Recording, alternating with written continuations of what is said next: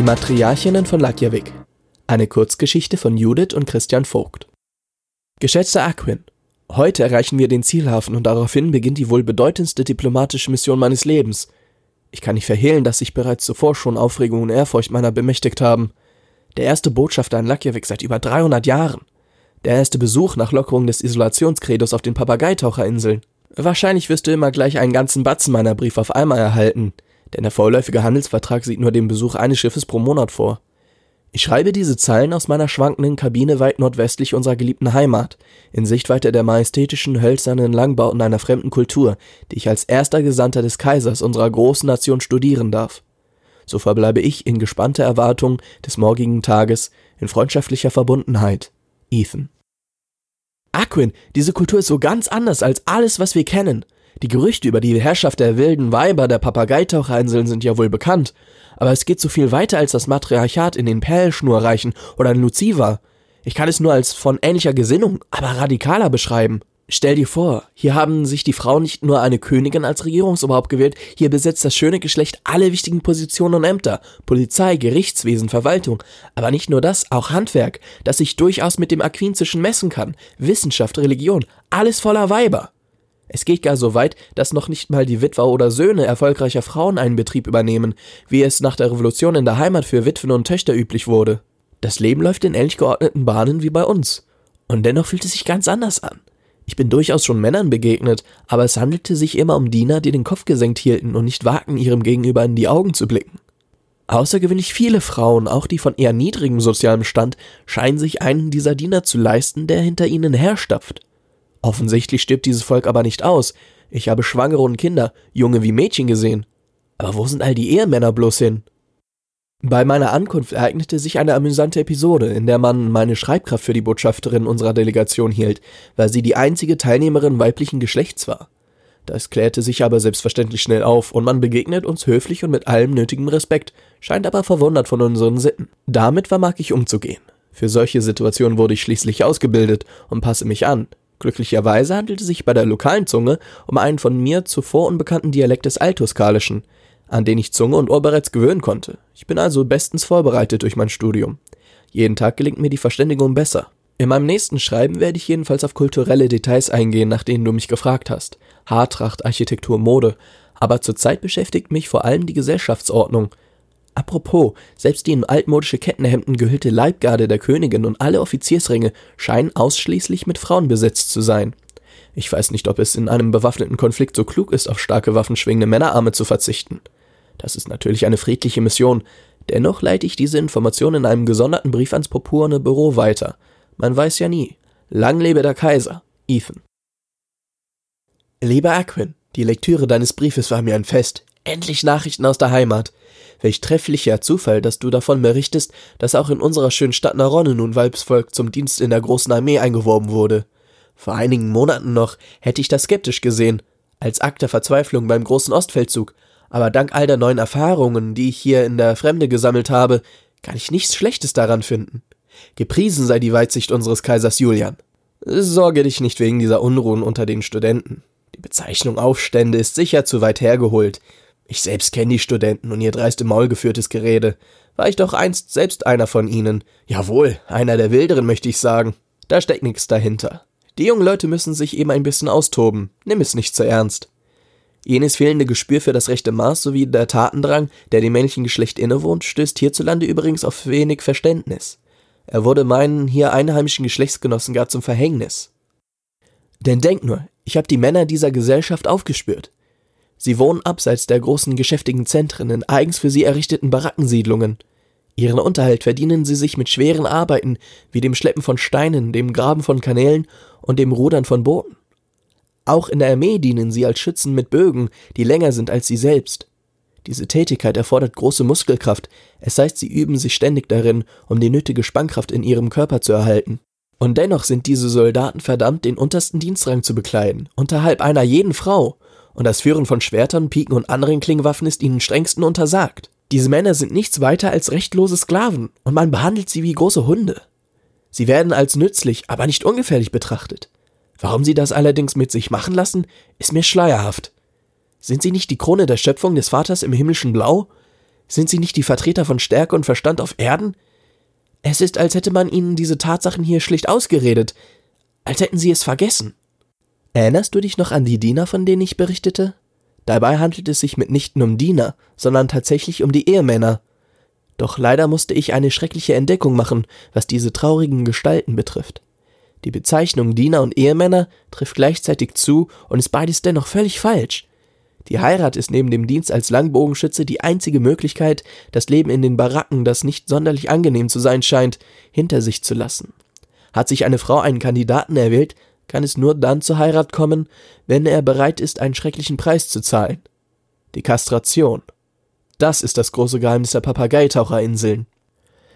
Nach der Entmannung gilt das ungezügelte tierhafte Wesen, das man hier dem Manne nachsagt, als ausreichend gezähmt, um am gesellschaftlichen Leben unter Anleitung einer Dame teilnehmen zu können. Diese Eunuchen-Ehemänner gehen ihren Frauen als Tausch für ein wenig Freiheit im Haushalt zur Hand und dienen ihnen auch in sexueller Hinsicht. Du fragst dich jetzt sicher, wie das noch möglich sein soll. Das habe ich auch gefragt, und man hat mir Praktiken auf Schautafeln gezeigt, die auch ohne Penetration auskommen. Doch welchen Zweck soll das erfüllen? Auch Frauen untereinander bedienen sich dieser Methoden vor einer Heirat, um sich gegenseitig zu beglücken. Du kannst dir vorstellen, dass mir das die Schamesröte ins Gesicht getrieben hat. Ich hatte ja keine Ahnung, werde dir aber genauestens berichten, wenn mir irgendwann ein Urlaub in der Heimat gestattet wird. Mich verwirrte allerdings weiterhin, wie die Hiesigen ihre Zivilisation und deren Zukunft am Leben erhalten, mit Frauen und Eunuchen. Sprich, wo kommen die Kinder her? Storche gibt es auf der ganzen Inselgruppe jedenfalls nicht. Verzeih mir den kleinen Scherz. Ich werde versuchen, das herauszufinden und werde berichten. Jetzt muss ich das Gehörte erst einmal verarbeiten. Ich beginne zu verstehen, warum ich mich in der Stadt niemals ohne Begleitung von zwei Ehrengardistinnen aufhalten darf. Ich dachte, sie seien zu meinem Schutz abgestellt, aber es scheint sich genau gegenteilig zu verhalten. Die Bevölkerung denkt wohl, sie müsse vor mir beschützt werden. Ich kann nicht anders, als dies als infame Beleidigung aufzufassen. Aber ich schweige natürlich drüber. Andere Länder, andere Sitten auch wenn diese roh sein mögen. Nachdenkliche Grüße, Ethan. Freund Aquin, ich konnte nicht länger schweigen. Wie man hierzulande Männer behandelt, geht gegen den Willen des himmlischen Paars. Ich habe also meine moralischen Bedenken gegenüber der Königin geäußert, obwohl ich damit streng genommen gegen eine ganze Reihe diplomatischer Standards verstoße. Erschien es erst wie ein zum Wortsinn gewandelter Witz, dass ein Mann zum Eunuchen wird, sobald er sich auf eine Ehe einlässt, verband mir der Gedanke an das zugehörige grausame Ritual schnell das Lachen von meinen Lippen. Was denkst du, wie die Königin auf meine Konfrontation reagiert hat? Erzürnt? Beschämt? Nein, die Dame wirkte schlicht verwirrt von meiner Frage. Sie ging vielmehr davon aus, dass ich den Segen ihrer Gesetzgebung doch augenblicklich einsehen müsse. Offenbar hielt sie unser geliebtes Aquänzchen für ein Hort der Gewalt und Barbarei, nicht mehr als eine wilde Horde, wie man sich bei uns die Juguren und Kosaken vorstellt. Die Männer seien doch glücklich hier. Sie würden von strenger weiblicher Hand vor ihrer Impulsivität geschützt wobei uns der Hang des Weibsvolks zu gefühlsbetontem Handeln bis hin zur Hysterie als allgemeine Tatsache anerkannt wird, während ein Vorgehen nach Logik und Ratio dem Mann zugesprochen wird, wie es ja auch das himmlische Paar schon vorlebt, scheint man hier fälschlicherweise von einer um 180 Grad verdrehten Weltanschauung auszugehen.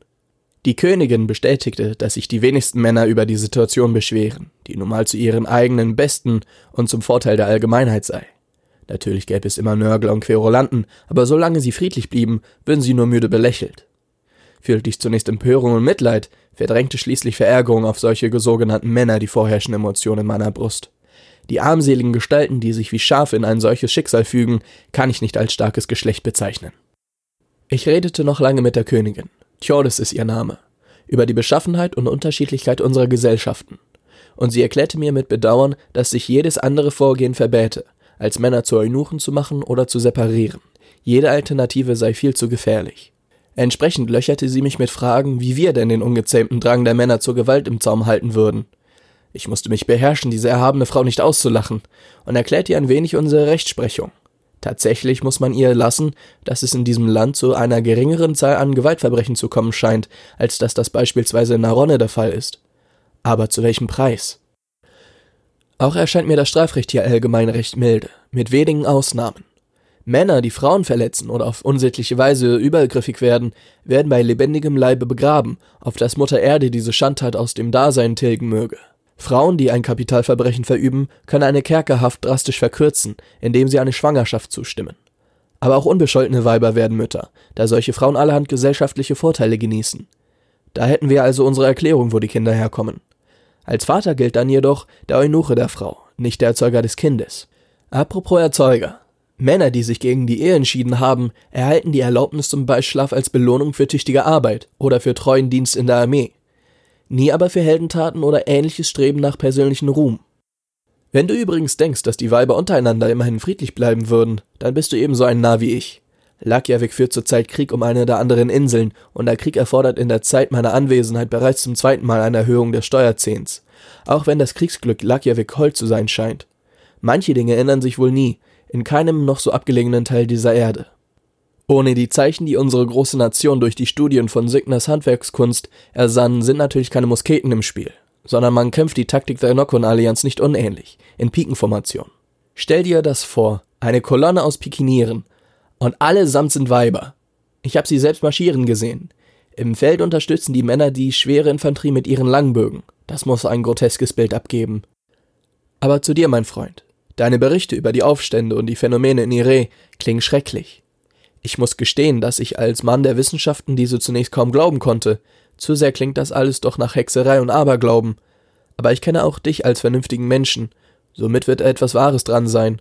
So hoffe ich denn, dass es etwas bringt, dass unser Kaiser die Ostkampagne abgebrochen und so viele Soldaten nach Naronne zurückbeordert hat. Mögen die Blauricke die Lage bald unter Kontrolle bringen. Pass auf dich auf. Dein Ethan. Aquin. Die Königin hat mich in ihre Gemächer eingeladen. Des Nachts. Ich habe noch nie bei einer Frau gelegen, die so genaue Vorstellungen davon hatte, wie die ganze Unternehmung abzulaufen habe. Sie ist ein um einiges älter als ich, aber glaub mir, ich bereue nichts. Es versteht sich von selbst, aber der Vollständigkeit halber sei noch gesagt, bitte schweig über diesen Brief. Und ich muss peinlich darauf achten, die Umschläge für die Briefe an dich und für meine Genevieve nicht zu verwechseln.